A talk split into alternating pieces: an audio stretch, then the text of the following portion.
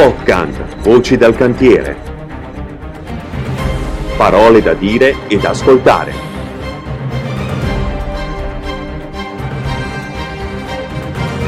Un altro modo di fare sicurezza.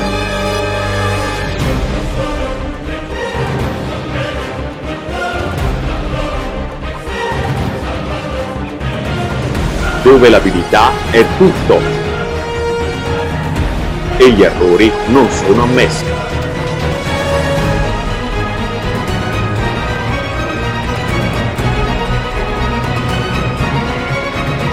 Parleremo di esperienze fatte dagli esperti.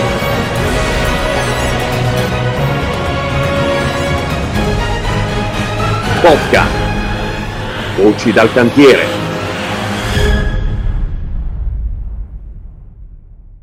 Bene, bentrovati a tutti di nuovo. Carmelo Catanoso non ha bisogno neanche di presentazioni perché ormai è super conosciuto nel web, sei, sei diventato una star ormai del web, tra i convegni, tra i forum, tra il sole 24 ore, Vabbè, comu- l'esperto risponde. Comunque bisogno camp- di presentarti? in- in campo ci vado tantissimo. Appunto, ti è, la, trovi- è la notte che la uso per andare sul web. che ormai con l'età comunque, con- la gente comincia a dire ah, ovviamente a dormire meno, quindi diciamo c'è, c'ho questo vantaggio. C'è- c'è questo ormai va- dopo quasi 35 anni di attività. eh, C'è, c'è questo eh, vantaggio in cioè, effetti, dormi però- meno, quindi la sera no? Cioè, ti diverti. eh. Certo. E Eh. il vantaggio di essere un grande comunicatore, riesci a rendere semplice anche quello che è complesso. Ci provo, eh, cerco di migliorarmi sempre, anche Eh. perché in questo mestiere, lo dico sempre, siamo sempre tutti perenni apprendisti, quindi Eh, è una grande di verità. conseguenza eh, cerchiamo sempre di migliorare. Eh, il tema di oggi con te, Carmelo, non possono non essere i coordinatori in fase di Ah. esecuzione, in fase di progetto. Avremmo 100.000 domande. Io la prima curiosità che ho è quella eh, relativa a come se ne esce, nel senso cosa succede, e tu ne hai visti tanti di processi, hai visto come è la dinamica processuale, eh, sei testimone diretto di eh, quello che succede in realtà e come la realtà processuale e la realtà eh, reale, diciamo, si possono distinguere e come possono proseguire. Eh, il coordinatore in fase di progetto e fase di esecuzione quindi come imputato e cosa succede quindi quando, quando passiamo un guaio noi coordinatori come ci, come ci difendi come... Oddio, difende una parola grossa, diciamo come collaboro con eh, l'avvocato difensore, poi è lui che fa la difesa. Ovviamente va supportato da, dire, da, da- da una serie di consigli tecnici, no? perché diciamoci chiaro e tondo, mh, la maggior parte delle problematiche che nascono a seguito di un evento di questo tipo a carico dei coordinatori, in particolare il coordinatore esecuzione, ma attenzione anche il coordinatore della progettazione in alcuni casi è stato, è stato tirato in ballo, nascono quasi sempre da problematiche di carattere eh, organizzativo più che tecnico, in- o quantomeno non esclusivamente tecnico, che spesso e volentieri si confonde il coordinatore dell'esecuzione come lo sceriffo di cantiere e l'ufficiale di polizia giudiziaria aggiunto ed è tremendo che recentemente lo stesso ministro del lavoro nella sua risposta a- al Parlamento ha usato, parlando dei cantieri edili, il termine responsabile della sicurezza per i professionisti che si occupano appunto della sicurezza in Lino, cantiere. Lino Emilio è il nostro responsabile per definizione perché voglio dire lui anche se non è coordinatore per la sicurezza lui qualcosa si ferma di- Sì, sì. per strada eh? Lino cosa dici? E C'è qualcosa che non va, una tentazione Magari poi le sento su, perché le, le sento su un portico, fatti i cavoli tuoi, eh, eh, però insomma io... lui è il vero responsabile della sicurezza Io il consiglio glielo do, anche se lo vedo che non è roba mia, insomma. no? Perché, dico, mm, Perché farne a meno? Ecco, dopodiché faranno un po' quello che vorranno. Eh, que- questo in effetti è un pro- po' problematico anche perché diciamo che come dire, il peccato originale fondamentalmente deriva da, una, eh, rece- da un recepimento della direttiva 9257 fatto malissimo, fatto malissimo. Eh, sono stati totalmente dimenticati diciamo, quelli che erano i principi che la direttiva europea uh, aveva messo nero su bianco in quelli che erano i considerando, cioè i considerando che nessuno legge, sono invece la parte più importante della direttiva europea. La direttiva europea era nata non per aumentare il livello di controllo sulla sicurezza in cantiere tramite eh, questo sceriffo di cantiere, ma semplicemente eh, andava a chiedere eh, l'esercizio concreto di una regia eh, che in qualche modo fosse di supporto agli stessi datori di lavoro, che, che fondamentalmente dobbiamo chiarire una cosa, cioè a differenza della, eh, dell'azienda industriale dove eh, quasi sempre lavori da solo, salvo appalti che in determinate situazioni ti portano dentro altri soggetti, altre organizzazioni, il cantiere edile è caratterizzato di default dalla presenza di più organizzazioni, ognuna con eh, il suo proprio con... modo di lavorare, il suo modo anche di la propria cultura specifica in materia di sicurezza e tutela della salute e quindi lì c'era la necessità di avere un regista nella fase esecutiva, ma ancora prima la direttiva europea ci ricordava la cosa più importante che era la necessità di effettuare una ricerca prevenzionale in fase progettuale, cioè di andare a capire cosa si poteva fare già a livello di progetto in termini di modalità esecutive, materiali, tecnologie e quant'altro per ridurre il più possibile il rischio durante poi la fase esecutiva dei lavori. Eh, in Italia abbiamo fatto esattamente il contrario, cioè siamo andati a un coordinatore della progettazione che in alcuni casi è perennemente vista, scusate il francesismo, come un rompicoglioni nel momento in cui va eh, e non è soggetto ovviamente che eh, espleta lui stesso attività di progettazione, ma va a interloquire o prova a interloquire con i progettisti, viene quantomeno etichettato in quel modo, no? cioè, perché poi quasi vieni percepito come quello che vuole mettere come dire, in discussione le scelte progettuali. Che si vuole intromettere in Si vuole intromettere, no? cioè, quindi, quindi eh, eh, viene, viene, visto insomma, come eh, percepito ancora oggi, dopo 25 anni, come questo certo, tipo di figura. Certo, certo. Quando poi va, andiamo in fase di esecuzione, in fase di esecuzione chiaramente eh, lì dipende, dipende dal contesto in cui vai a operare. Certo è facile, diciamo che per esperienza posso dire che eh, dove è più facile lavorare come coordinatore di esecuzione è quando ti trovi come committente, un committente organizzato, strutturato, specialmente ad esempio se vai a fare lavori all'interno di aziende industriali. Aziende industriali e sono molto, molto atte- mediamente molto attente a questo rispetto a, a committenti di, di, altra natura, come potrebbero essere anche eh, la, l'immobiliare, la grossa società e quant'altro, un po' più diciamo un po' meno, di, meno attente, però anche con loro si riesce a fare. Poi è chiaro che noi parliamo ovviamente di una realtà come quella del cantiere edile, dove il 95% della, dei committenti sono il signor Rossi e la signora Rosina quindi con i quali è molto difficile riuscire a interloquire. Eh, noi abbiamo fatto un grosso errore, cioè il grossissimo errore è quello di non aver mm, in qualche modo, fermo restando ovviamente i principi base della direttiva europea, eh, capito bene come eh, diciamo portare all'attenzione dei vari committenti in maniera diversa eh, quello che la direttiva europea ci, porta, ci, chiedeva, perché è chiaro che tu non puoi andare a chiedere alla signora Rosina eh, di espletare le stesse funzioni allo stesso modo così come le vai a chiedere alla grande società di real estate, certo. cioè, e oggi è così, invece vai in altri paesi, tanto per dire, dirne uno, con tutte le loro problematiche, ovviamente perché nessuno è senza peccato scaglia la prima pietra, vai in Inghilterra, lì hanno fatto una distinzione tra... Uh, la, il, quello che viene chiamato domestic client, cioè Mrs. Rose, e il commercial client, cioè tutto il resto. Tutto il resto. Eh, da noi invece questa differenza non mm. c'è. La signora Rosina cosa deve fare eh, in Inghilterra? In Inghilterra dà l'incarico a un progettista il quale eh, o direttamente o tramite eh, diciamo altri colleghi del proprio studio di progettazione perché tenete conto che noi siamo molto particolari in Italia anche perché noi siamo caratterizzati anche da avere eh, piccoli studi con certo. pochi professionisti, un unico professionista, il resto d'Europa non è così, sono studi più attrezzati, quindi con varie competenze all'interno dello studio e chiaramente la signora Rosina fondamentalmente non deve fare altro che mettere a disposizione eh, il portafoglio. Le risorse Il economiche. resto poi, le risorse economiche vengono Certo. chiaramente messe a disposizione sulla base di quello che viene elaborato dal Dal progettista. progettista. In fase esecutiva poi cosa succede? Succede che, e questo vale anche per il commercial client, la gestione della sicurezza viene totalmente trasferita a chi? A quella che noi chiamiamo oggi in Italia l'impresa affidataria, cioè l'impresa affidataria l'equivalente gestisce tutto, fa, si nomina il suo coordinatore, si fa il suo piano di sicurezza e coordinamento. In fase progettuale invece alla base c'è tutta li- tutto l'im- la ricerca prevenzionale in fase progettuale con le scelte progettuali, scelte Certo, tecnologiche certo. e quant'altro, Sì, che poi questo- vengono dal mese in cui. Quindi viene molto più semplificato. Noi in Italia abbiamo fatto esattamente l'opposto.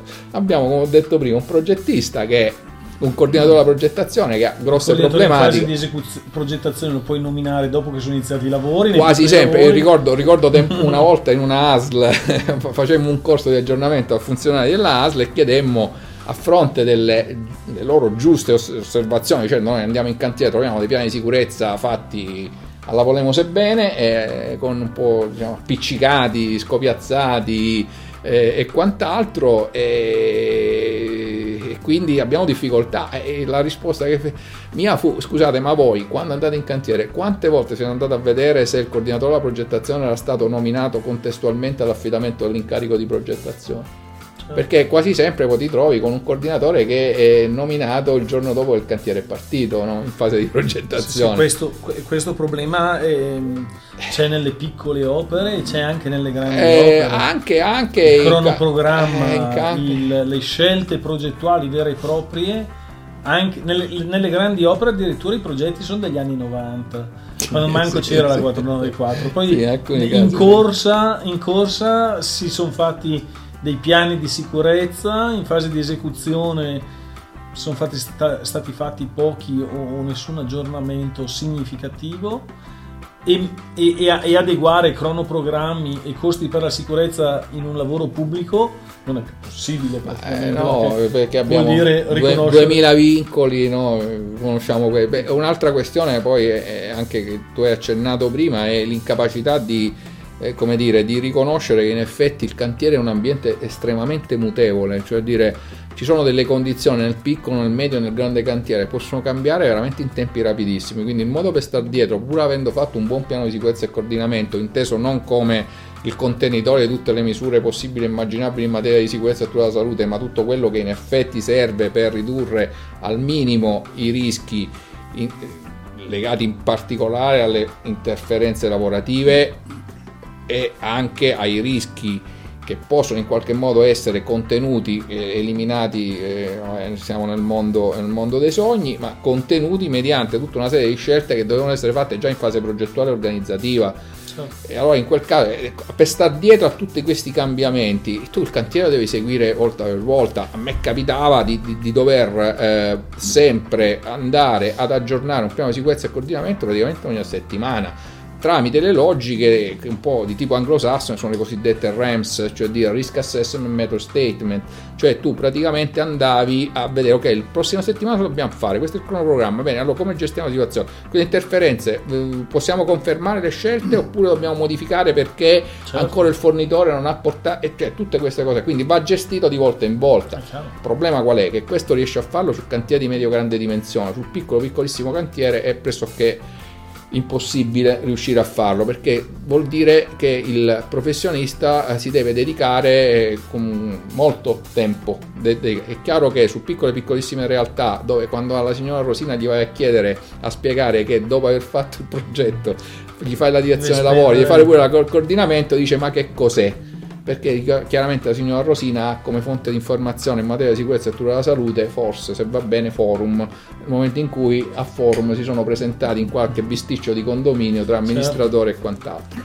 Quindi questa è un po', è un po', un po' la situazione, quindi la signora Rosina ha queste, queste problematiche e teniamo conto che il 95% dei cantieri che abbiamo in Italia è signora Rosina. Eh sì, eh sì, sì. tenendo conto che anche nelle grosse realtà ci troviamo di fronte a eh, commesse che vengono date a società di servizi. Certo. Per cui lì la difficoltà del coordinatore della progettazione di essere nominato contestualmente, ma se succede di poter collaborare con queste grosse società che in pratica poi diventano quasi dei general contractor del, del, del, del la cosa è quasi, è quasi, quasi, quasi impossibile. Insomma, ecco. Eh sì, eh sì.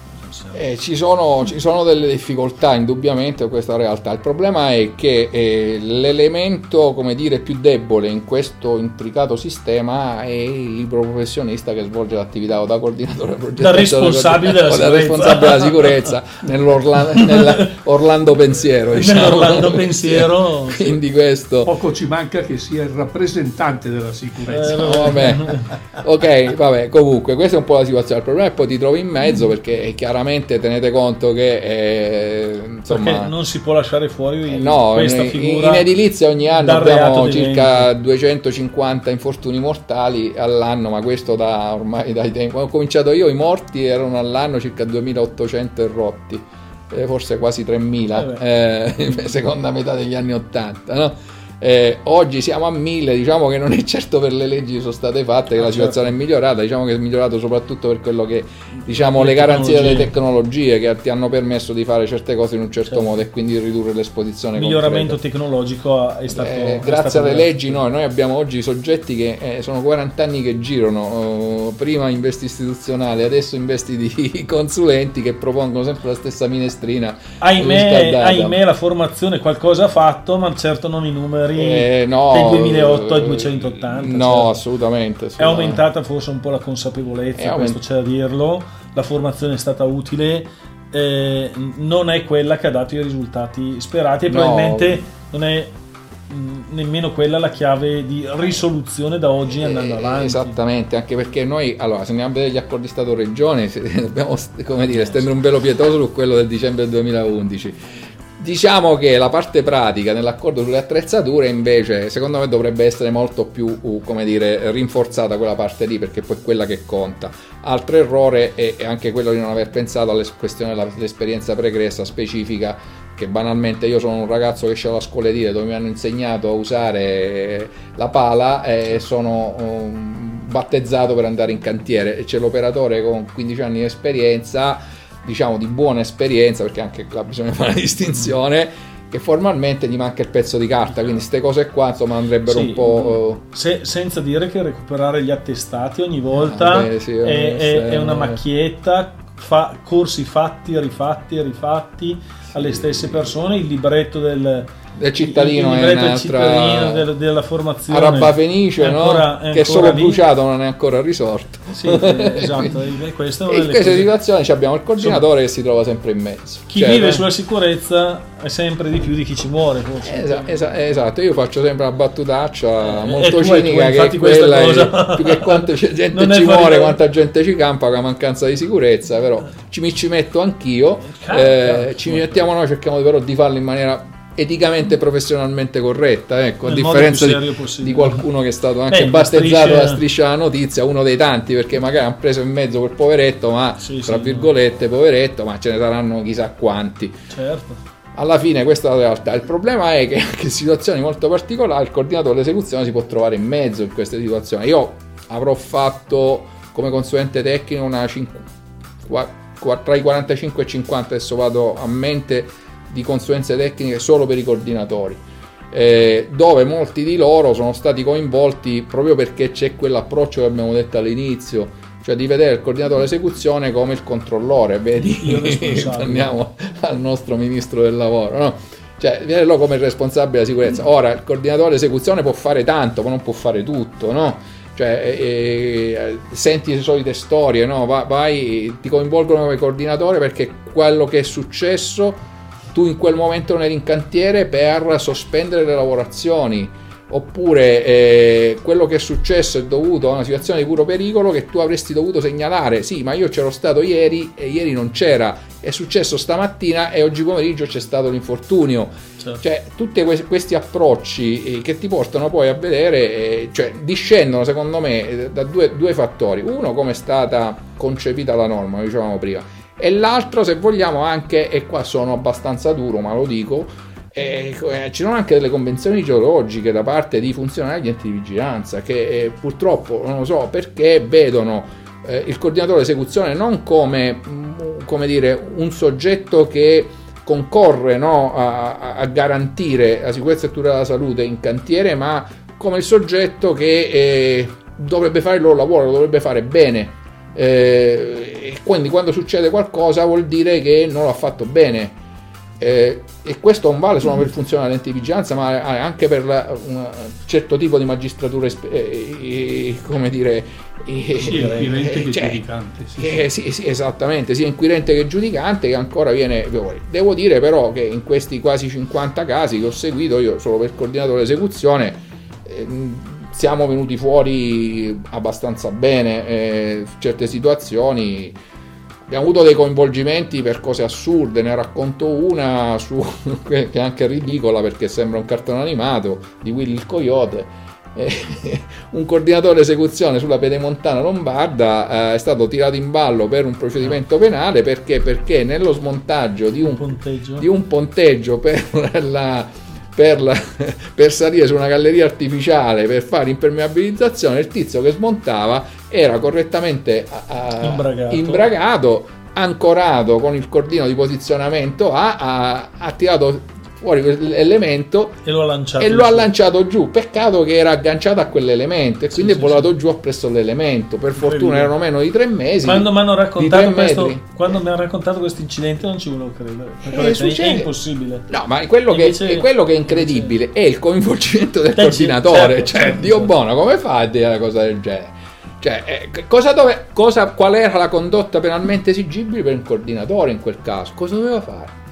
Vabbè, chiaramente, eh, il problema è vai, indagine, cose, co- quindi abbiamo anche costi per la collettività, perché chi indaga deve essere pagato e la, la persona che si trova a essere indagata deve pagarsi il, cons- il l'avvocato in primis, il consulente tecnico.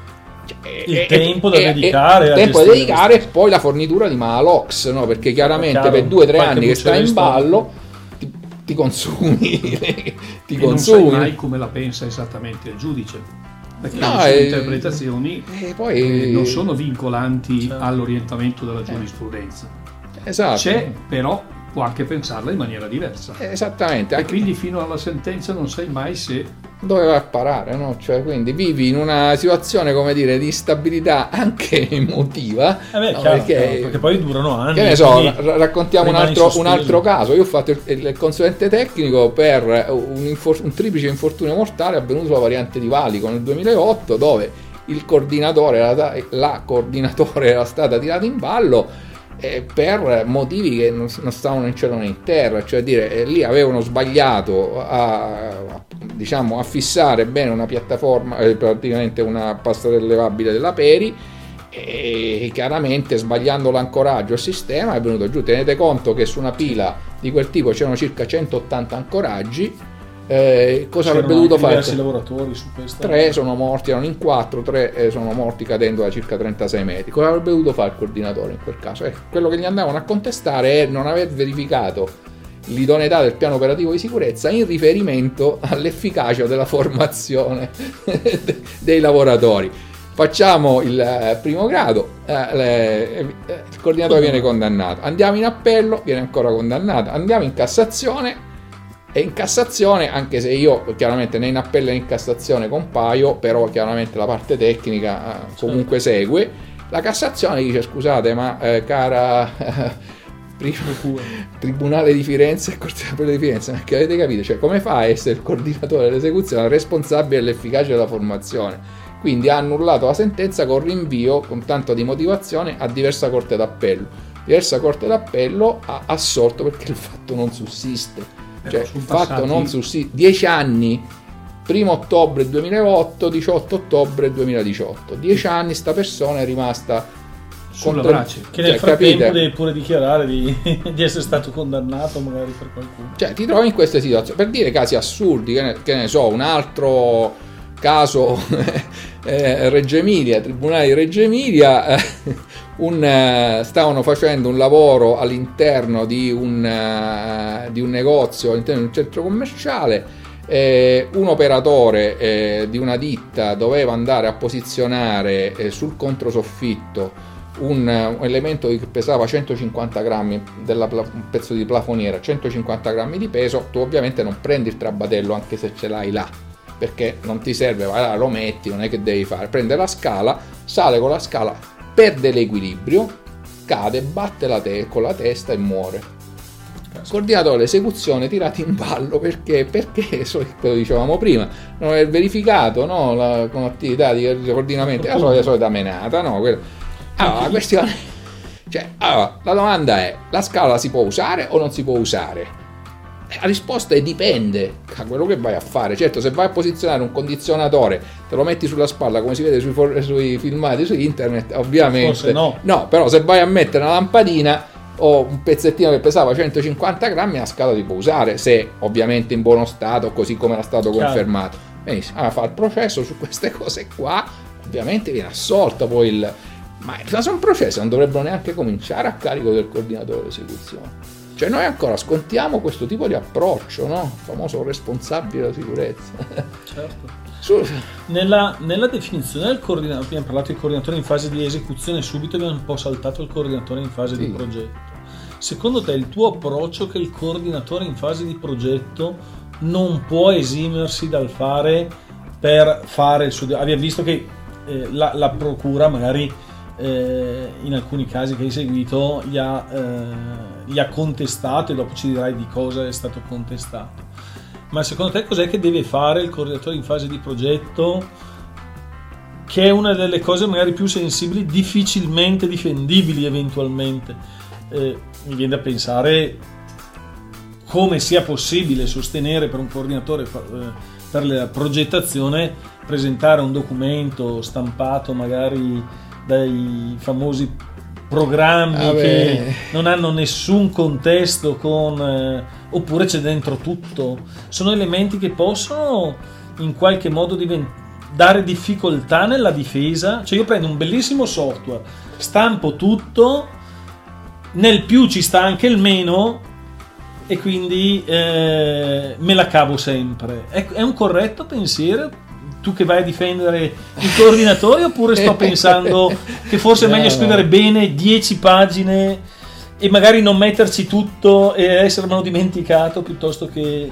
No, allora, il concetto di base è, è questo. Innanzitutto chi indaga dovrebbe capire che quello che è l'obiettivo di un piano di sicurezza e coordinamento, che non è certo quello di andare a, a esplorare eh, la tipologia dei rischi propri di impresa io dei rischi propri di impresa non me ne devo interessare nella sua gestione operativa, salvo ovviamente l'attività di verifica in corso d'opera, no? articolo 92,1 lettera Quindi la scheda per usare il flessibile non ce la mettiamo? No, quella non, non, non ha senso. Cioè, cosa...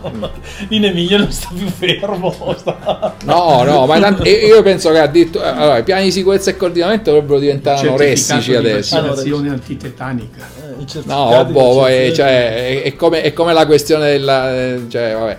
No, allora io come coordinatore della progettazione e quelli che ho, che ho fatto come difesa, eh, la, mm, allora, eh, in, in due casi, in due casi sì, eh, abbiamo dovuto limitare i danni perché c'erano delle forti carenze e queste forti carenze derivavano proprio dall'uso indiscriminato di questi software per fare i piani di sicurezza perché dentro c'era tutto meno quello che ci doveva essere per, per quel problema. E tantomeno il problema qual era? Più grosso era che nelle riunioni non, non c'era traccia poi nelle riunioni di coordinamento di una contestualizzazione eh, su quel problema che poi aveva causato, concorso a causare l'evento. E quindi nel piano di sicurezza e coordinamento che era stato licenziato era stato portato a pie pari la cosa il coordinatore esecuzione che era, sogge- era un appalto pubblico questo, era, che era eh, eh, un soggetto diverso oh, si è trovato nei guai pure lui perché, perché neanche in corso d'opera eh, ha in qualche modo oh, come dire eh,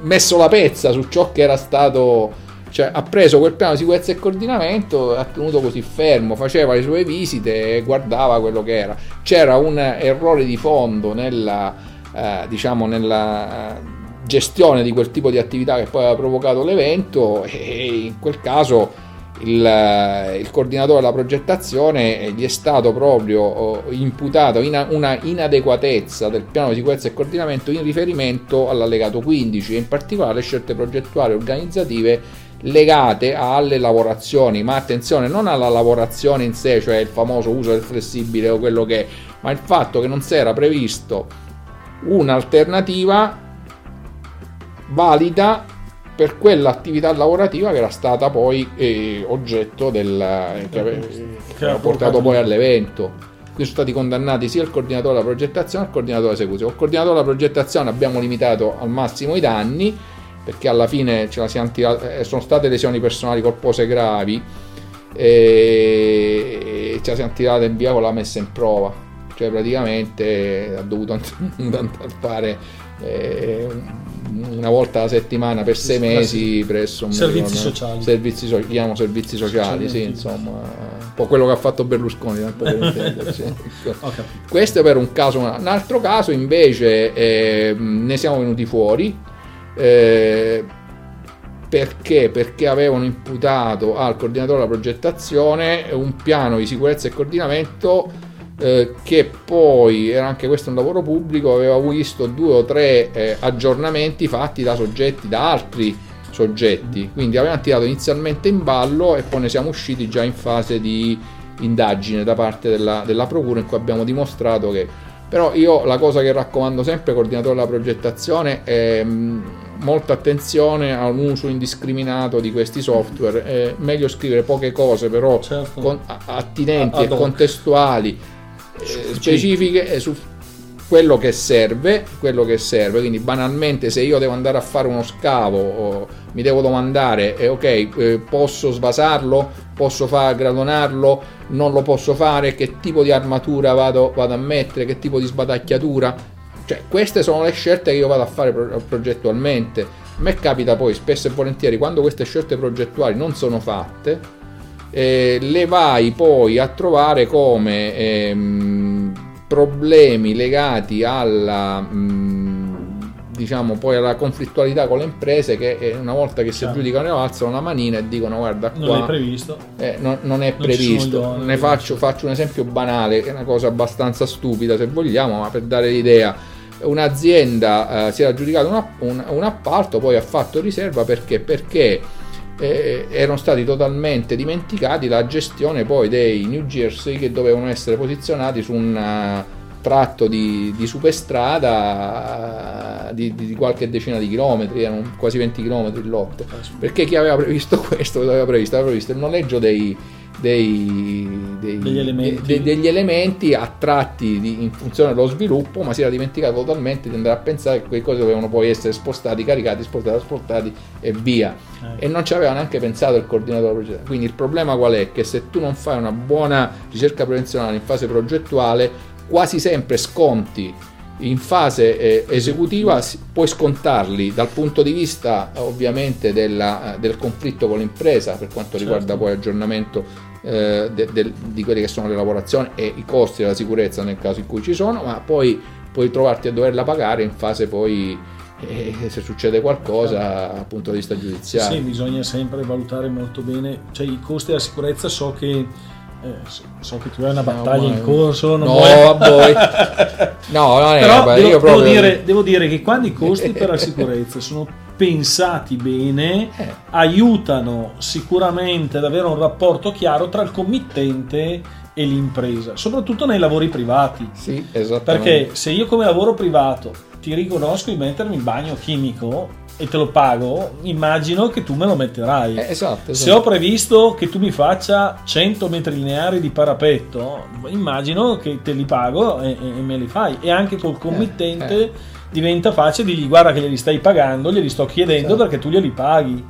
Dopo magari lui mi, dice, ma non, mi dirà non faglieli fare che almeno non glieli pago. Oh, ci sono cespugli, eh, usiamo, eh, torniamo all'antica. Torniamo, all'antico. torniamo all'antica. Però, sì. però lì nasce proprio il rapporto di fiducia tra il committente, il coordinatore e quindi quando c'è un professionista dietro a un progetto che riesce a guidare il committente.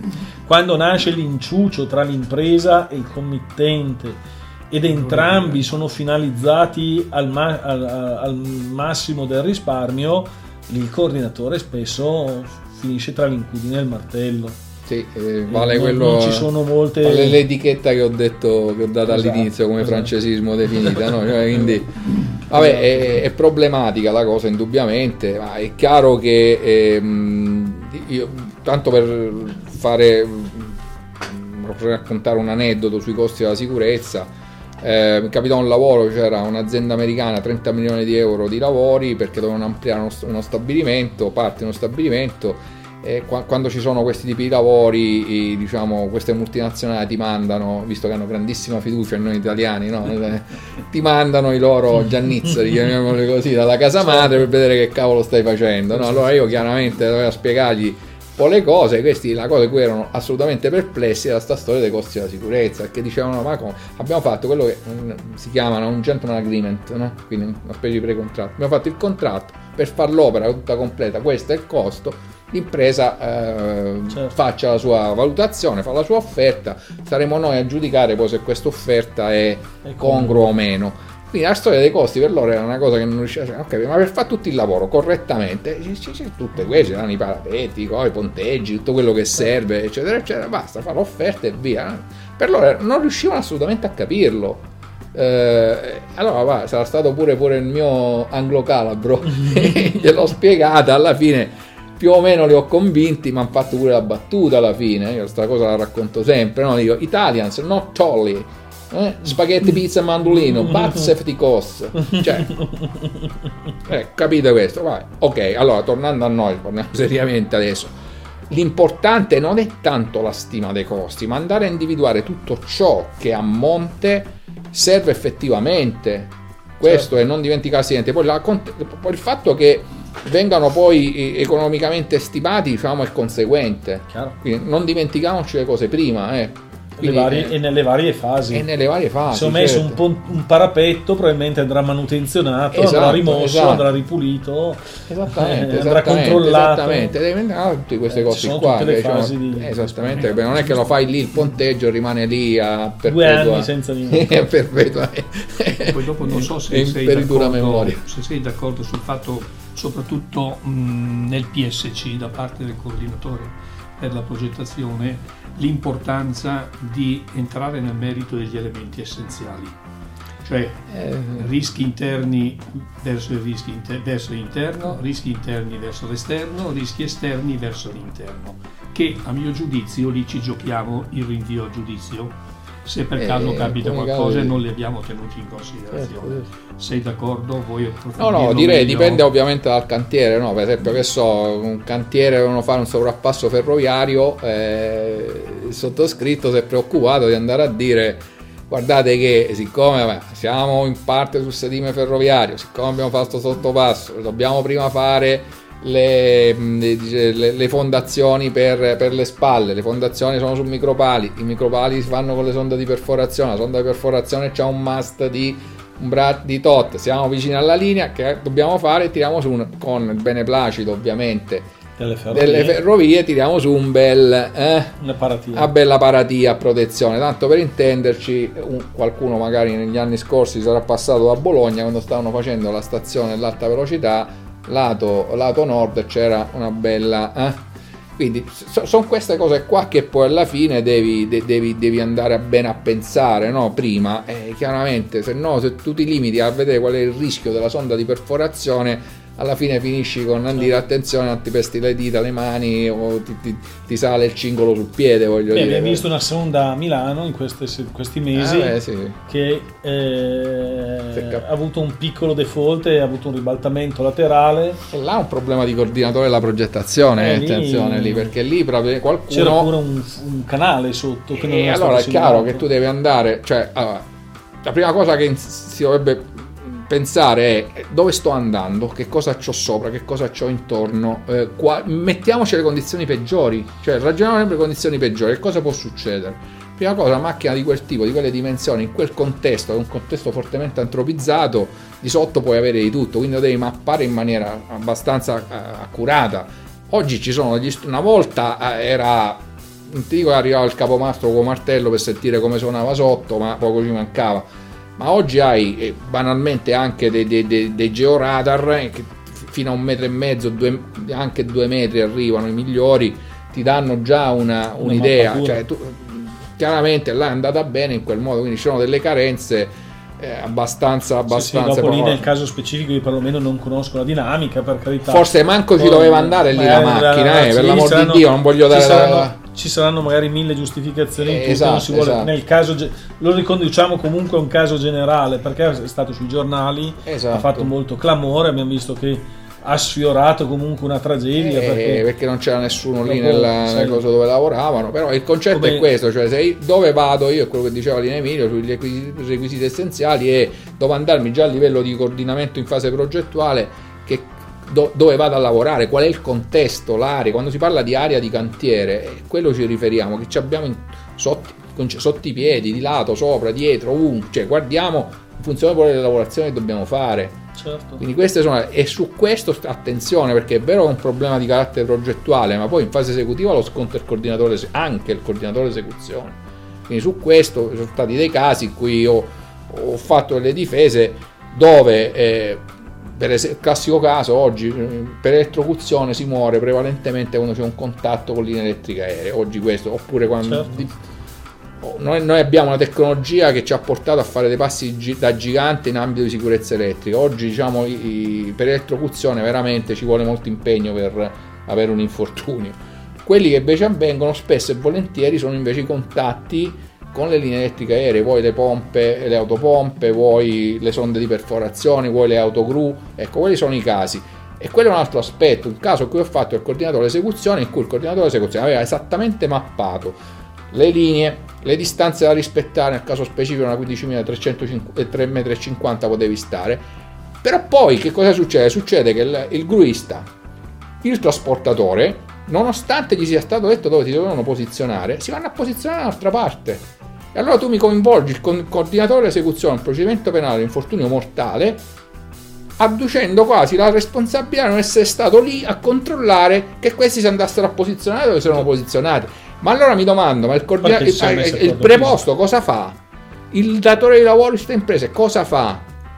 Cioè, eh, gli hai dato le regole, tu non puoi stare lì, specialmente poi questi sono cantieri di una certa, eh, erano cantieri abbastanza, stava dall'altra parte del cantiere il coordinatore, no? No, non po- c'aveva un palazzo davanti, no?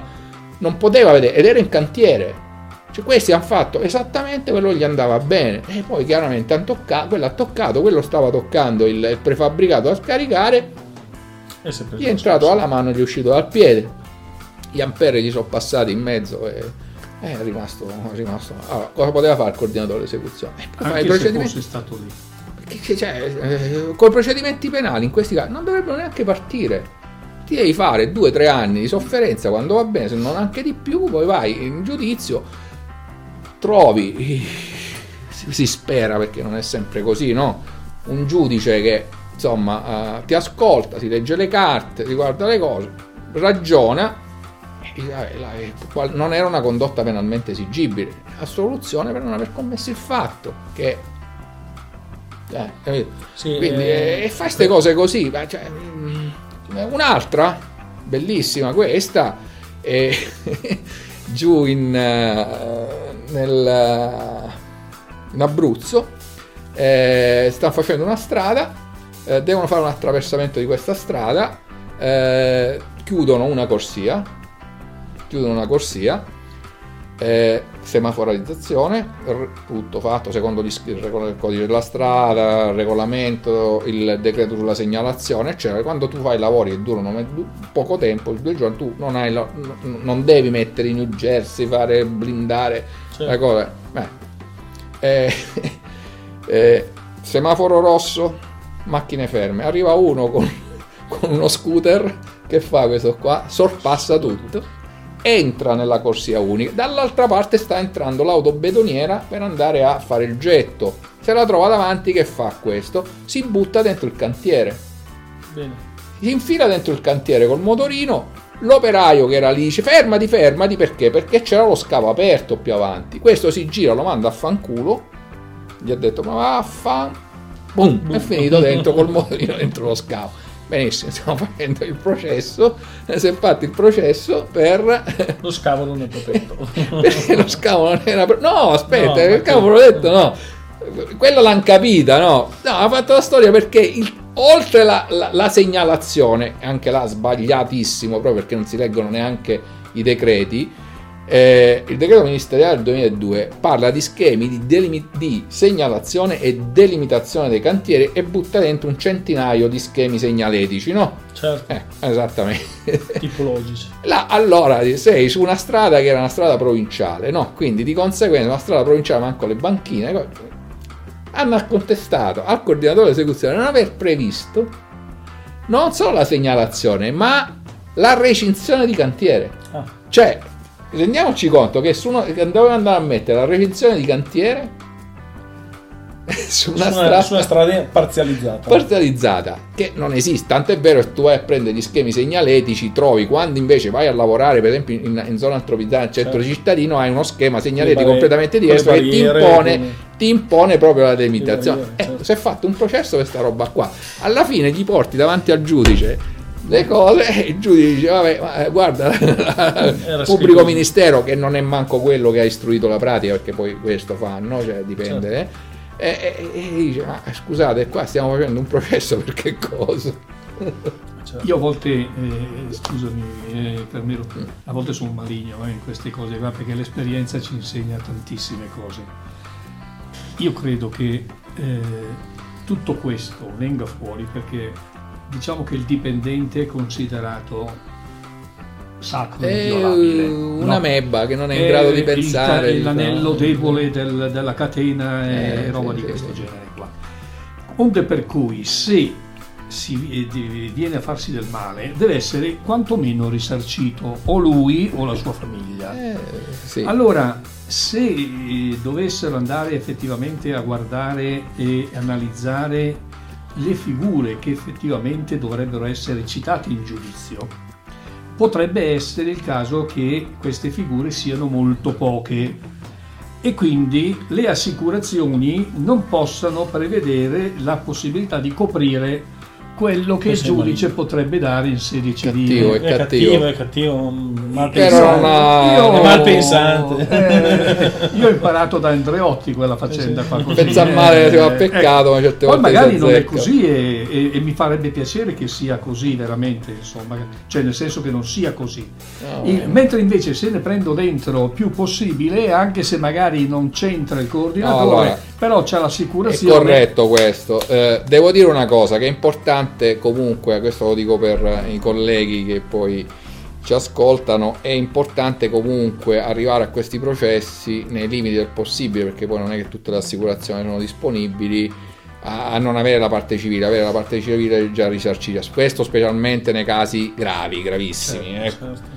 A Che non è prescindere. però così facile. Non è così facile, non è così facile. Non è così scantato. Nel Non è- senso, non è così- l'assicurazione dice io rispondo se ti se, condanno. se ti condanno, esattamente. Se, se non sei condannato, Eh, esatto, esatto. E fino È al difficile. rinvio a giudizio non ti eserciti. No, è, non- è problematico questo. Eh, ci sono però delle assicurazioni, sono- in alcuni casi cosa fanno? Vanno a verificare prima con i loro consulenti se in effetti ti conviene eh, intervenire e pagare subito o aspettare alla fine. È chiaro che intervengono e pagano subito quando non vedono vie d'uscite per il proprio assicurato, no?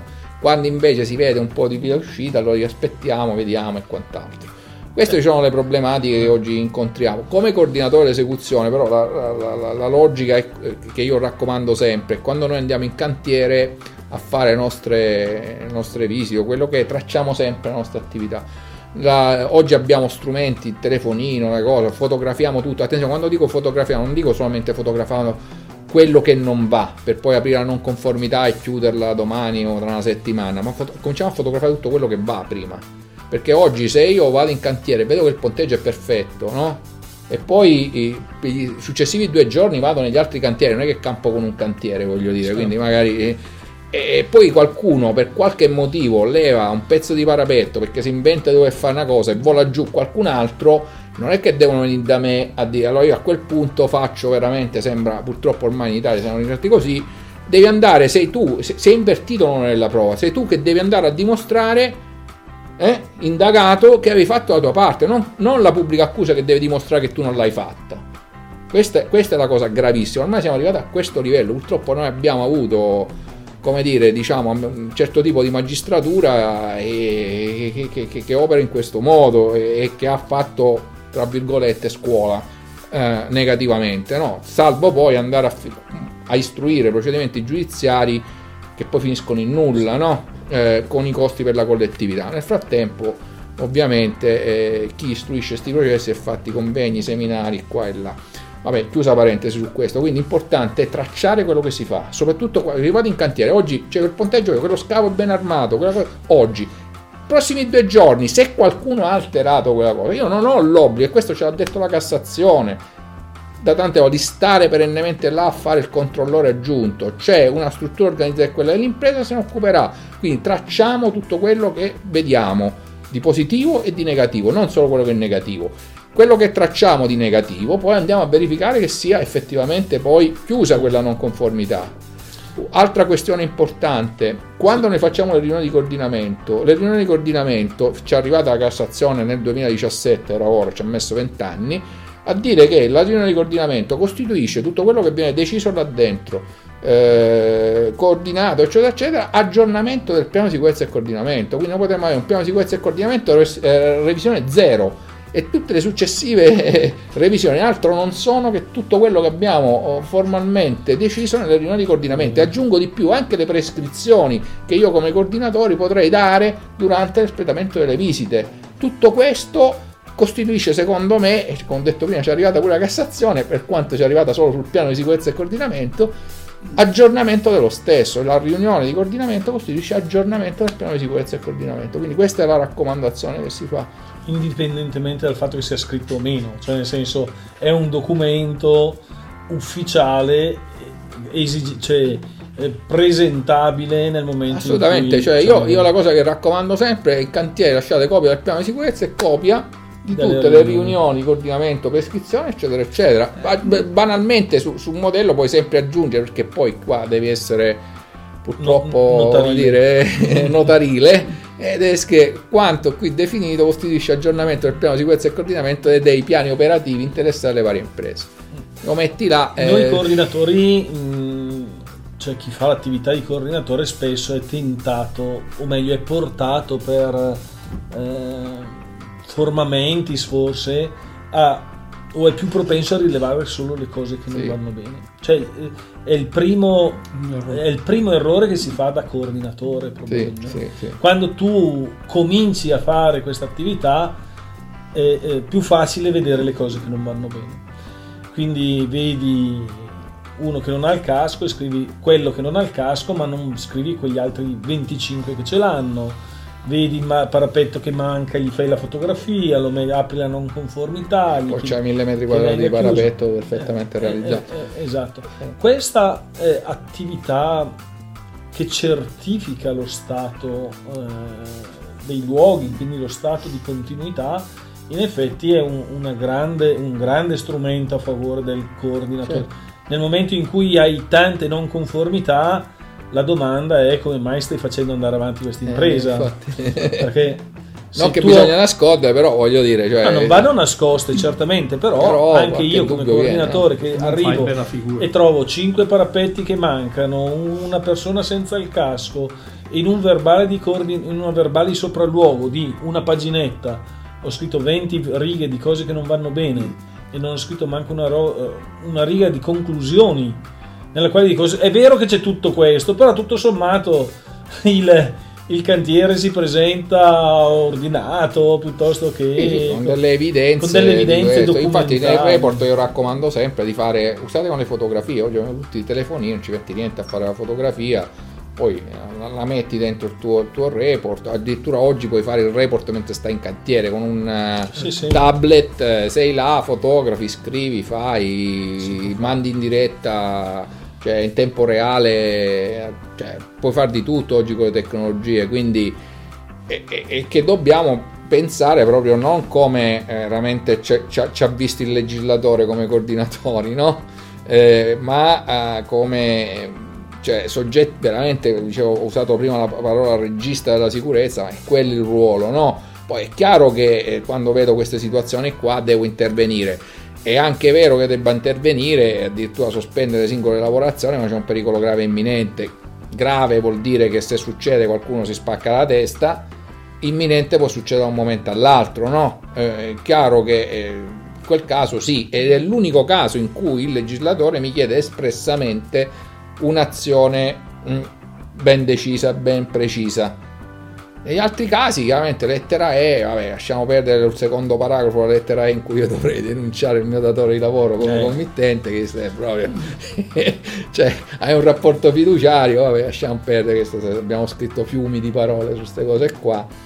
Eh, però è lì chiaramente quando le vedi, tanto è vero che anche lì sulla lettera E avrebbe dovuto prevedere il, il, il legislatore eh, violazioni, previa segnalazione, che cosa vuol dire? Vuol dire che prima segnalo, no? E poi eh, intervengo. Direttamente riscontrato, avrebbe dovuto dirlo là perché in quel modo io sto in un altro cantiere, fanno qualcosa di cui io non posso essere a conoscenza e una inosservanza al, che so, all'articolo 96, buttiamolo lì, o al 95, succede qualcosa e io... Uh, sono responsabile, no? Perché la lettura di quell'articolo dice c'era un'inosservanza, tu doveri, no? Certo. Cioè, e non era magari una lavorazione critica. Ma io mi ricordo una, uno dei primi... Allora, quando, quando, uscì Ambiente e Sicurezza del Sole 24 nel 98, fu fatto un articolo da due funzionari del, dell'ASL di Milano in cui eh, facevano un esempio in cui andando in cantiere avevano trovato un, un lavoratore senza cintura di sicurezza agganciata, avevano sanzionato il coordinatore, no? Quindi questo per dire 1998. eh? E questo articolo ce l'ho. Del, il datore di lavoro pulito, datore pulito e il coordinatore sanzionato. Abbiamo fatto pure l'articolo, io ancora ce l'ho quell'articolo del 98.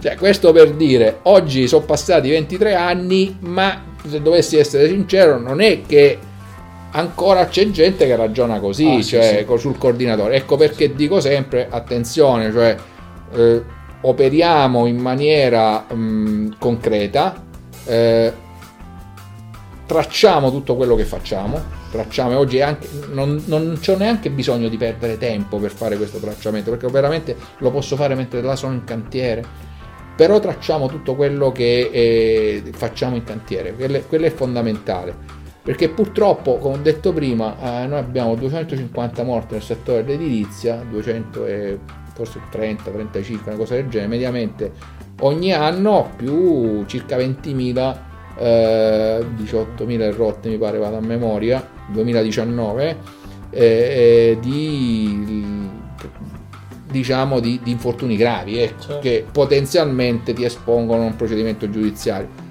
Molti casi non partono perché sempre, perché chiaramente insomma, le, le procure giustamente per il carico di lavoro magari danno come dire, priorità ad altri casi molto più gravi, quello che magari si è schiacciato un, dito, è stato 60 giorni di infortunio e ha recuperato completamente, non, non, viene, non, parte, non partono, però eh, su questo dobbiamo stare, stare piuttosto attenti. Eh. E Carmelo, eh, abbiamo visto all'inizio di questo podcast che eh, le macchine e la tecnologia sono state determinanti per ridurre il numero di infortuni ma nella vita di tutti i giorni, quindi un'impresa edile vive di macchine, vive di contatto con le macchine e vive anche di riscontri sulle irregolarità delle macchine. Il coordinatore per la sicurezza come si pone in questi termini, quanto deve spingersi in là nel controllo delle macchine e delle attrezzature, perché in effetti in alcuni cantieri abbiamo un coordinatore che fa, si mette sul cancello e controlla la macchina che entra, se, se no non entra. Eh, altri giustamente magari il, si limitano a guardare l'elenco di macchine riportate nel POS e eh, punto stop. Infortuni che hanno interessato le macchine e che hanno coinvolto anche i coordinatori, qualche pillola di qualche consiglio, qualche... Allora, come mm. confrontarsi con le macchine? Diciamo che il problema delle attrezzature di lavoro, oh, per quanto riguarda il coordinatore dell'esecuzione, il suo coinvolgimento mh, quasi sempre c'è stato per un uso non corretto di queste attrezzature in funzione del contesto in cui venivano usate. Io personalmente, eh, vado a memoria, non mi ricordo nessun caso eh, in cui il, al coordinatore di esecuzione è stata contestata una mancata verifica eh, puntuale su un'attrezzatura di lavoro che è stata portata dentro il cantiere. Cioè è chiaro che se io mi porto dentro una, una, una macchina di sollevamento eh, nel pio piano di sicurezza e coordinamento eh, avrò scritto no, la macchina deve avere la verifica periodica e se ha più di 10 anni di età fammi una verifica straordinaria, altrimenti non entra. Ma poi non è che io mi vado a vedere a puntualmente a, a verificare e se, se, queste, se queste, attest, queste verifiche tiene il datore di lavoro, cioè io ti do un input e, e, e qualcosa che riguarda il datore di lavoro. Quando poi questa macchina la usi, io vado a vedere come la usi in quel particolare contesto. Se per esempio nel mio piano di sicurezza e coordinamento ho chiesto espressamente che all'interno di quella diciamo di quel volume dove doveva essere utilizzata quella macchina ci fossero determinati requisiti in termini di portanza del terreno e, compatibilità della macchina con quella portanza del terreno andrò a verificare questo. Se tu, mi, se, se tu hai una portanza di un certo tipo mi porti invece in una macchina dentro eh, che ha invece va a scaricare puntualmente sugli stabilizzatori qualcosa di diverso rispetto a quello che avevamo deciso prima, allora intervengo. Ma certo non è che vado a intervenire e dico fammi vedere come funziona, fammi lo sbraccio, fammi vedere se c'è. No, non, non, non è una cosa che io chiedo evidenza al datore di lavoro che queste cose siano fatte cose sue, cioè non, non mie. Certo. Quindi guardare soprattutto quelle parti interferenziali, cioè il rapporto tra la macchina e, e le superfici, i sottoservizi, sottoservizi i sopraservizi. Se parliamo di autogru, di pompe, per esempio, che so, un'autopompa, no? Puoi avere l'autopompa beh, che è integrata nella, con, la, con l'autobetoniera oppure hai le due macchine, allora eh, dove le metti? Il terreno dove sta eh, tiene queste due macchine, gli stabilizzatori li aprono tutti, è compatibile oppure no, altrimenti se no facciamo la, la, la, la tipica cappottamento no, di queste certo. macchine. Quanto sbracci? È compatibile lo sbraccio? Cioè, queste cose già a livello progettuale mi devo pensarci certo, io. Cioè, se devo fare quel Ehi, getto tantissime, là. Tantissime volte ci troviamo nella condizione delle, beton, delle pompe di getto che non possono aprire gli stabilizzatori perché o lo possono aprire solo parzialmente perché c'è una via di transito, perché c'è uno scavo, no, perché non c'è ecco, lo spazio. In quel caso, in quel caso, caso là, a livello difetto... progettuale, qualcuno si avrebbe dovuto porre il problema. Come Se devo andare a fare questo lavoro qua, allora che devo fare? Devo andare forse al comune, siamo a Ponte San Pietro, e dirgli guarda, ma possiamo chiudere per, se... per, per, per due giorni quella, quella, strada lì perché certo. mi devo andare a posizionare oppure mi puoi dare degli, degli, come dire, degli intervalli temporali in cui io posso fare questo oggetto?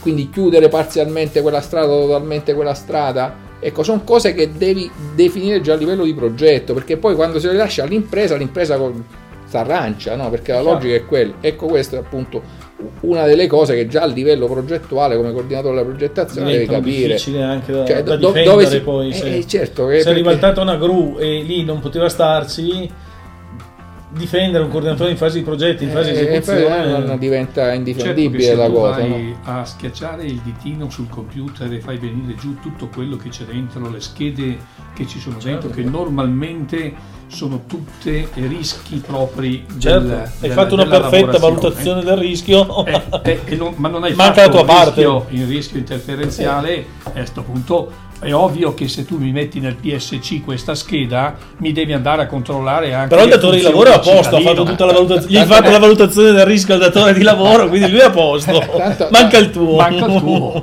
tanto per fare un esempio no? Una, un autogru ha schiacciato un, un lavoratore eh, della stessa impresa, eh, o per meglio dire, l'autogru era un nolo a caldo. Comunque, di fatto, quando è un nolo a caldo si inserisce un'organizzazione dell'impresa, è come se fossimo di fronte alla, alla stessa, alla stessa eh, stai dicendo una cosa che dopo torniamo, eh?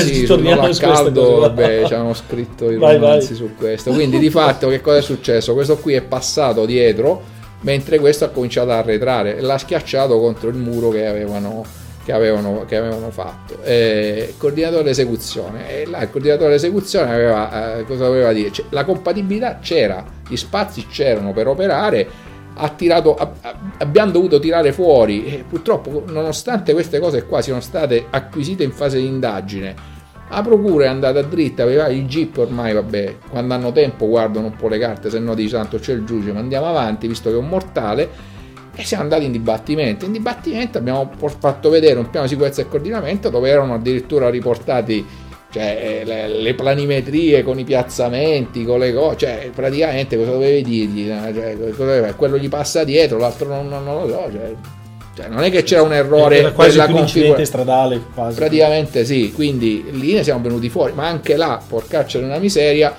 devi far passare tre anni tre anni e mezzo per arrivare lì su una cosa che voglio dire non doveva neanche partire cioè non doveva neanche partire una roba del genere perché bastava vedere valutare quello che era e, e questo è il problema è quasi che il coordinatore dell'esecuzione doveva stare là tu che fai dove vai torna indietro cioè, cioè voglio dire, cioè, non è che Hai poi... toccato un argomento il tesserino. Eh, fammi tesserino. vedere la carta d'identità no, per quella, vedere se, co- se corrisponde. Quella è la famosa macchietta è quello che ti fa così e tu non puoi fargli niente. È la famosa ma- ma- macchietta di Verdone, la gag di Verdone che ogni tanto a te che te che te l'estate va, la fanno vedere, no? il porto d'armi con la pistola è uguale. Siamo lì, cioè, siamo a questi livelli, no? Stavi dicendo? Sì, stavo dicendoti del, appunto del noleggio a caldo. Eh. E abbiamo un fior di coordinatori che ci dicono noleggio a caldo, POS. No. No, basta, già risposto. Allora, no, beh, no, ok. È chiaro. Vabbè, eh, spiego, spiego. Allora, il, il noleggio, noleggio, a caldo, caldo è un particolare istituto giuridico no, che diciamo mh, la legislazione prevenzionale non ha preso in considerazione andandolo a normare.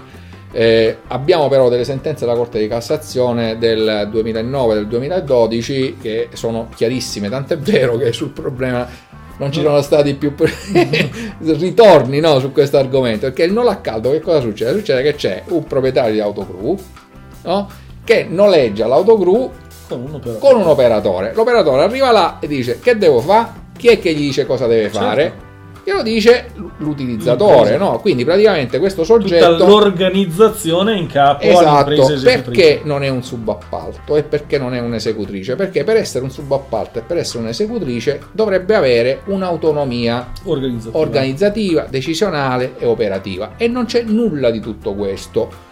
Su, no, questo è un, un concetto ovviamente che non vale per tutte le attività perché per esempio ci sono i movimenti terra sappiamo bene, no? Che insomma, vabbè, eh, là in effetti è, è, difficile andare a sostenere quello che ho detto. È chiaro prima. che se io ti noleggio a caldo un perforatore con l'assistente a terra, con i tubi, con i camion che vanno avanti e indietro, con l'assistente alla perforazione, eh, no, sarà anche no. noleggio a caldo, ma. No, vabbè, ok, allora teniamo. Quello è un subappalto vero e proprio, esatto, e quindi si esatto, chiama subappalto bravo, bravo. e va chiamato col nome Tanto è vero che va chiarito, va chiarito un'altra cosa Attenzione perché un errore che si fa, e lo fanno spesso questi coordinatori che tu hai detto, è, specialmente quando sono nel pubblico, o fanno per analogia, anche se vabbè, tra diritto amministrativo e diritto penale, vabbè, lasciamo perdere, dicono ok, ma c'è l'articolo 105, mi dice che il non a caldo se è superiore al 2%, 100.000 euro è subappalto. Sì, ma quella è una norma di diritto amministrativo che serve per regolare proprio quello che abbiamo detto prima, cioè per evitare queste furbate no? che ci sono e certo. tuttora ci sono. Ma quella è la questione amministrativa, f- quindi me la gestisco nell'ambito degli appalti pubblici lavoro sulla questione amministrativa, se sono ovviamente 2%, 100.000 euro. Ma dal punto di vista penalistico è un altro discorso.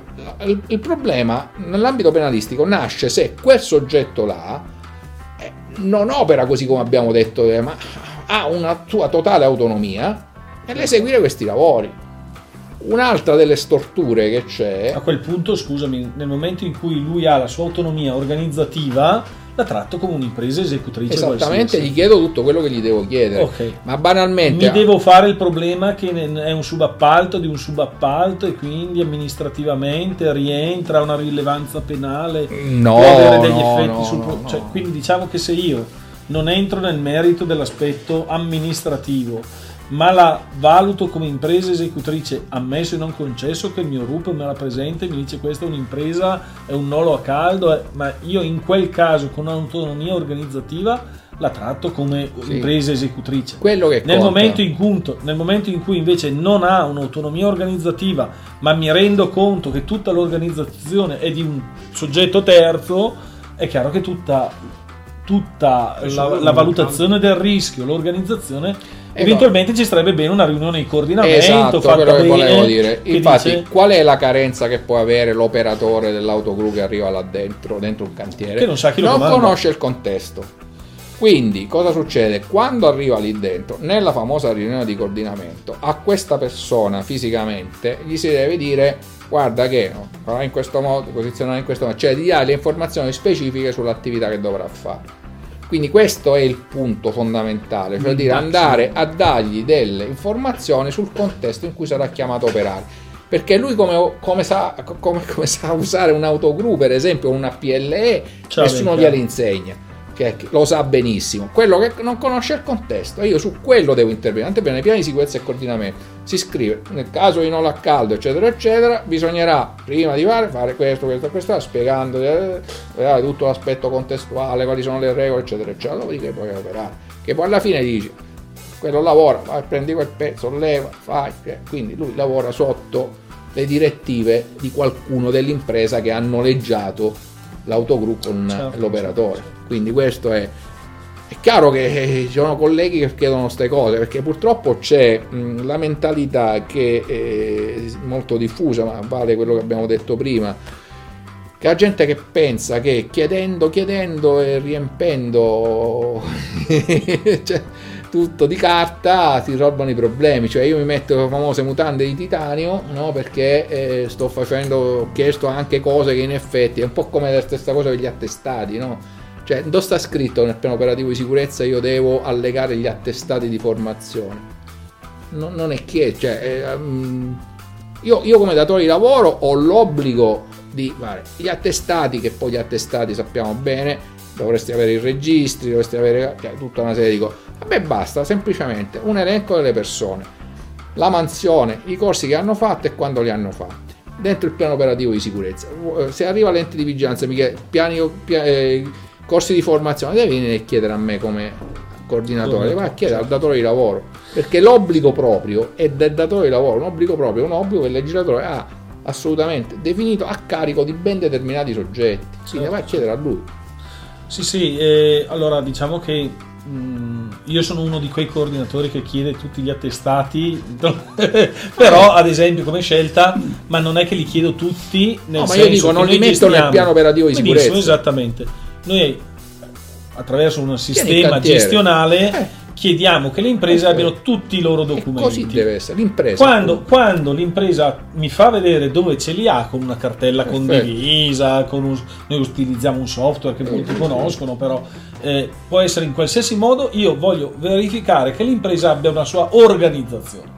Esatto. Quando, la- quando io ho capito che l'impresa ha un'organizzazione, non vado certamente a guardare eh, la singola formazione, mi scade, mi fa... Non Perché perché vorrebbe dire raddoppiare il servizio di prevenzione e protezione, Appunto, esatto, vorrebbe esatto, dire esatto. eh, eh, moltiplicare questo servizio interno. Sono come- attività ridondanti, alla fine come- non servono a niente. Cioè no. viene drenato tempo a Certo. me come coordinatore a fare cose più importanti. quindi io vado a vedere che quello, Eh, ad esempio, non siano scappato di casa che mi Esatto, sta dichiarando bravo. il falso in un documento Infatti, quello che dico palesemente io, falso. Non Perché- lo metto perché- nel piano operativo di sicurezza, non lo voglio allegato perché è inutile. Certo. Perché se io prendo un cantiere che ha 20 persone, mi trovo con 20, forma- 20 attestati di formazione generale, 20 di formazione specifica, ho tre preposti, Certo, eh? certo. C'hanno ognuno di questi attestati più. eh, eh, ah, No, poi capita- soccorso, primo soccorso. Capita all'impresa che deve farti entrare con una betoniera, ma siccome non sa chi entra, ti presenta 100 lavoratori Ah, e devi controllare no, 100 certo. lavoratori perché deve entrarne uno. Allora dici: No, scusate un attimo, Prendi però tempo, butti tempo inutile, Non posso, in questi qua. casi, nei trasportatori, nelle Eh, imprese, è la quotidianità. Ma anche perché poi alla fine tu fai un contratto con un'impresa che poi magari ti manda il padroncino, no? Anche chiaro. solo a livello di forniture, eh. Certo, certo. Tu hai sì, fatto sì. la cosa con la Pinco Pallo e ti arriva il signor Caio Che ti porta un pacco di padroncino, mattoni. ti porta un pacco di mattoni. Eh, sì, sì, sì. Eh, quindi, eh, Bene. Lino, anche quest'ora è, è volata anche Eh, oggi. eh, eh, eh, È volata anche Non è oggi. difficile Per- con un elemento del genere. eh. È così, le, le- le ore, le ore volano. Il, nostro, il nostro tempo ormai è, è arrivato alla fine, è più di un'ora che siamo collegati, quindi tiriamo anche un po' le conclusioni. Il coordinatore è un ruolo eh, che spesso viene confuso con il responsabile della sicurezza, troppo spesso. Attualmente. Attualmente. Speriamo che queste puntate vengano anche viste da qualche UPG che ha questa idea, che magari si faccia qualche domanda in più sul ruolo del coordinatore e che impari almeno il nome del coordinatore. Un legittimo dubbio, no? Un legittimo dubbio. Faccia, faccia venire un legittimo dubbio e qualche magistrato che dica va bene, vediamo il coordinatore e cosa deve fare. Davanti a un procedimento non è tutto perso, non è, non No, è, non è tutto già condannato, non è che se mi arriva un avviso di garanzia sono già morto, è, un, eh, è una fase eh, che va gestita con, Però con serietà, tribunale, eh. Che dà da tribunale, da tanti Eh, pensieri. sì, purtroppo sì. Eh, fa parte un po' del nostro lavoro sicuramente, sarebbe meglio che ci fossero altri pensieri. eh. Assolutamente Sì. e dedicarsi a quella che è effettivamente l'attività del, del coordinatore. Io raccomando a tutti, eh, se andate sul web c'è una bellissima guida fatta dall'Unione Europea eh, sulla direttiva cantiera 9257 dove ci sono tutta una serie di indicazioni che sono utilissime per eh, il coordinatore, sia in progettazione, soprattutto in progettazione, ma anche in esecuzione. E chiudo semplicemente con un inciso che l'Unione Europea, quando ha scritto la direttiva cantieri, quando è andata a parlare di obblighi, ha parlato di obblighi per committente, responsabile dei lavori, datore di lavoro. Quando è andato a parlare di coordinatori, ha parlato di compiti. compiti, il che vuol dire che lo considera equiparabile la figura all'RSPP, il nostro RSPP, cioè dire non ci sono dei eh, reati di puro pericolo a lui imputabili, ci sono ovviamente i reati d'evento nel momento in cui si inserisce col suo operato col suo, o col suo mancato operato nel nesso di causalità dell'evento. Quindi questo tanto per dirne una no? nelle differenze. certo. Comunque come coordinatori ci possiamo muovere in maniera attenta, raccomando quello che ho detto prima, cioè dire tracciamo sempre la nostra attività eh, e tutto è come dire affrontabile assolutamente. Certo. Facciamo bene il nostro lavoro per dedicandoci. non eh, smentirmi di essere sempre molto eh, diffidente, eh, sappiamo benissimo l'81 come è nato, nel periodo in cui è nato e il perché è nato l'81. E quindi il riferimento alla normativa europea Sì, eh. hanno No, fatto il riferimento al 1955 e 56 dalle nostre normative che se venivano applicate veramente forse la mentalità probabilmente qualcosa sarebbe cambiato. Noi abbiamo un sistema prevenzionale della manutenzione a guasto. Eh. Cioè, e la nostra legislazione è una legislazione patchwork, no? Cioè, una coperta ci metti le toppe, no? Cioè, più o meno quello è. Io personalmente adesso stiamo vivendo i- quello che abbiamo visto il decreto legislativo 146 del 2001 che ha ampliato le competenze rispetto al lato del lavoro, va Sì, bene, facciamo tutto quello che vogliamo, però bisogna fare tanto altro. Cioè io oggi mi alzo la mattina e domani mattina mi apro eh, un'impresa impresa edile, cioè non si mette mani a criteri di selezione e qualificazione veramente validi per le imprese, chiunque si alza la mattina ha detto che fa impresa. Adesso faranno Cioè- un po' di formazione per i datori di lavoro. Va bene la formazione del lavoro, però là va tutta riprogettata. Cioè, che, cosa gli vai a dire a un datore di lavoro che lavora da, da, da tre. A parte la differenziazione, cioè, cioè, onestamente, andiamo- se prendiamo un datore di lavoro in un'azienda industriale, questo qua, a parte che ha già fatto la formazione, molto probabilmente da dirigente, quindi bisognerà andare, spero che lo facciano nell'accordo Stato-Regione, a dire ok, se l'hai fatto come fatto dirigente, quella. che parliamo. Se sei un datore di lavoro già RSPP, eh, anche là Di devi nuovo. trovare la quadra, voglio dire altrimenti cosa fai? Cioè, va bene, va bene, però bisogna stare molto attenti col su quello che si fa 110, col formazione. 110 imprese che sono partite Ah, boh, ex si sono novo, alzate la gente cioè, che faceva imprese che facevano pulizie si sono messe a fare il 110%, cioè, quindi voglio dire, no? Ah, occhio infatti su abbiamo visto anche gli infortuni Eh, poi, ma, ma quello diciamo basta che ci sia una ripresa economica o qualcosa. Io l'ho visto questo nel 88-89 come cantiere Italia 90. L'ho visto con le grandi, le grandi infrastrutture negli anni 94, 95, 96. L'ho rivisto quando è uscito il, il- il- il 494 che è più o meno negli stessi anni, l'ho rivisto quando, nei, nei, primi anni due. Ogni volta che c'è un po' di ripresa economica succede questo. I politici ovviamente eh, sono molto attenti Lanciano a ciò che scrivono i mass media perché chiaramente eh, insomma, eh, sono sempre perennemente alla ricerca del consenso. Questo è un argomento che tira, poi se vai a leggere un po' le carte ti accorgi che, detto non da me ma da Orlando, che 2021, primi 10 mesi del 2021 e 2019 gli infortuni nel 2021 sono diminuiti mortali dell'1,8%. quindi non lo dico, cioè, ha detto lui, quindi mi fido, no? Certo. Ecco, allora anche uno è di troppo, per l'amor di Dio, anche un mortale è di troppo. Certo.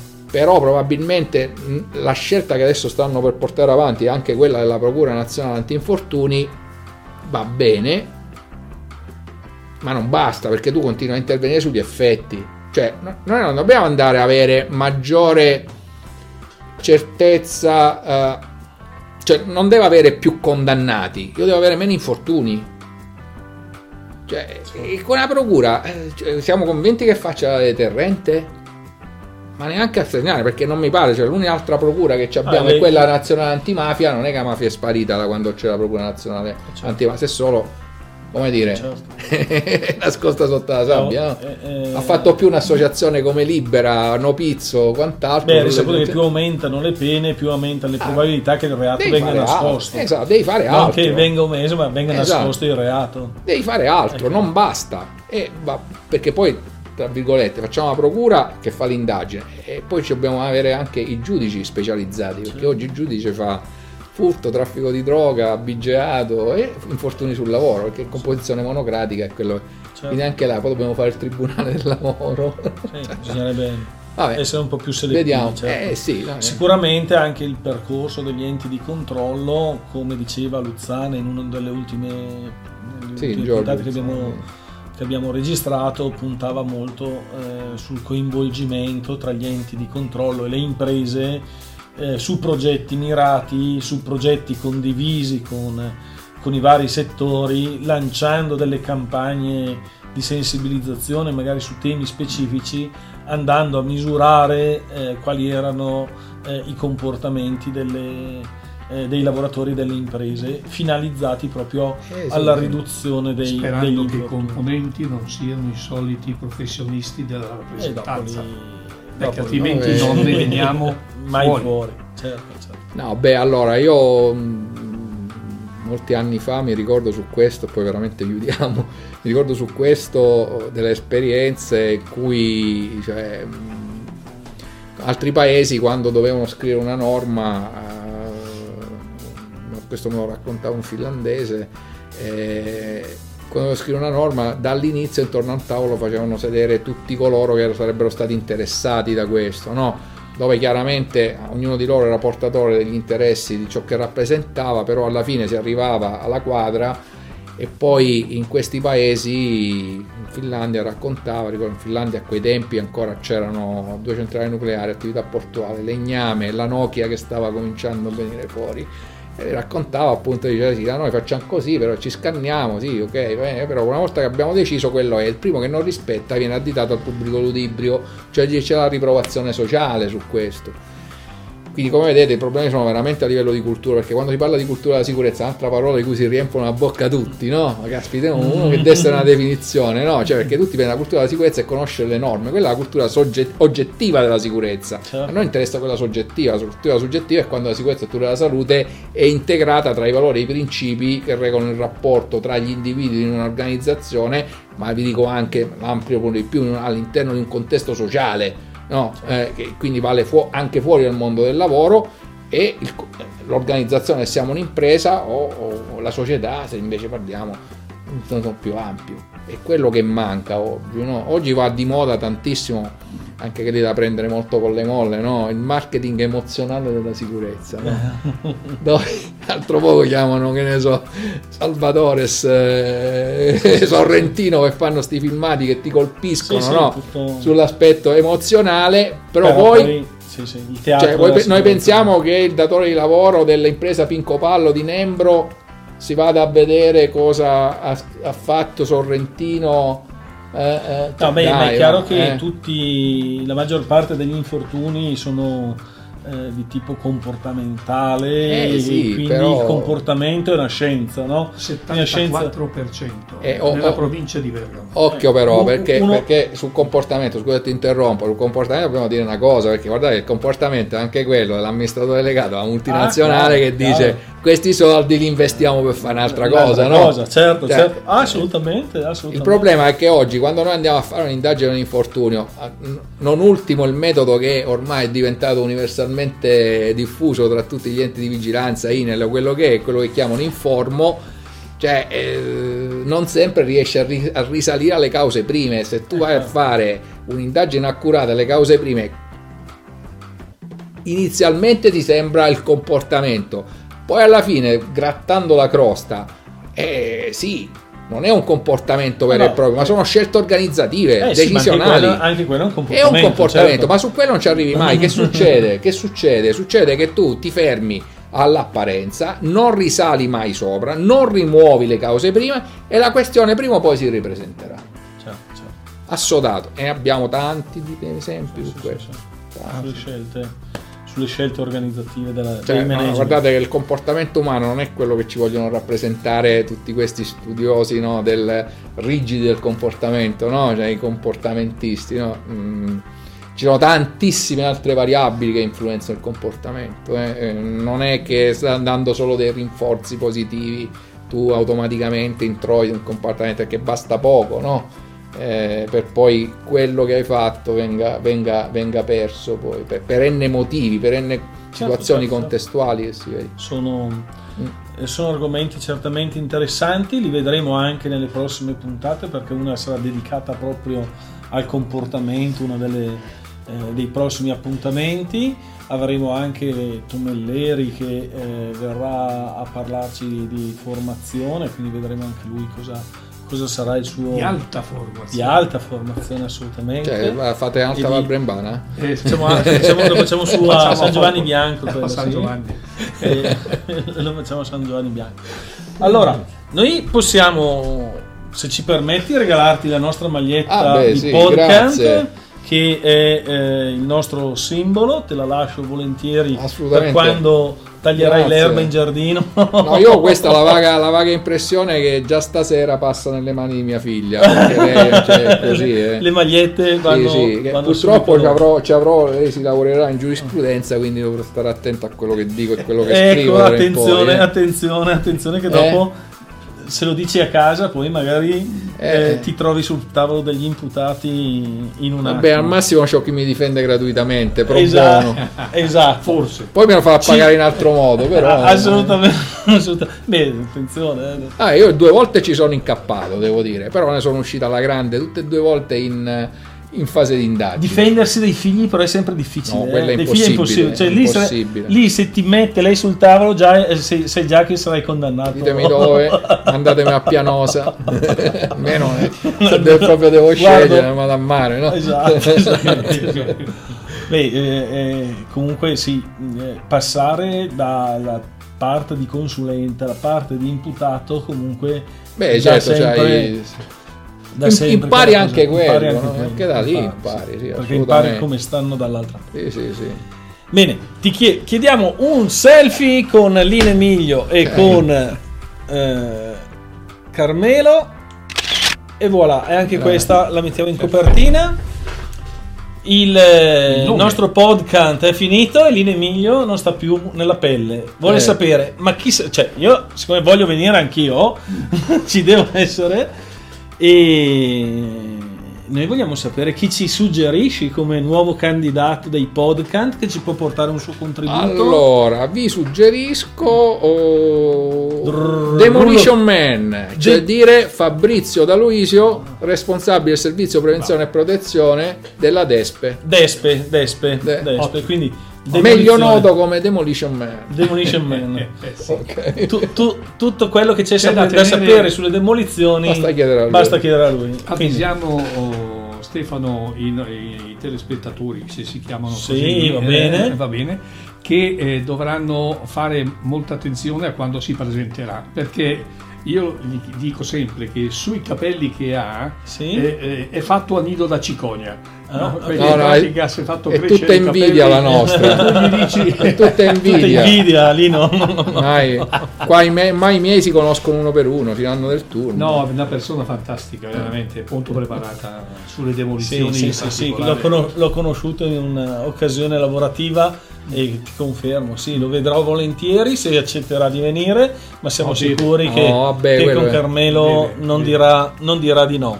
Ringraziamo quindi tutti i nostri ascoltatori, ricordiamo che il modo più comodo di sentire i nostri podcast è quello di usare la radio in macchina mentre si viaggia al posto, del, al posto di Radio 24, no? al, posto di, al posto di una qualsiasi...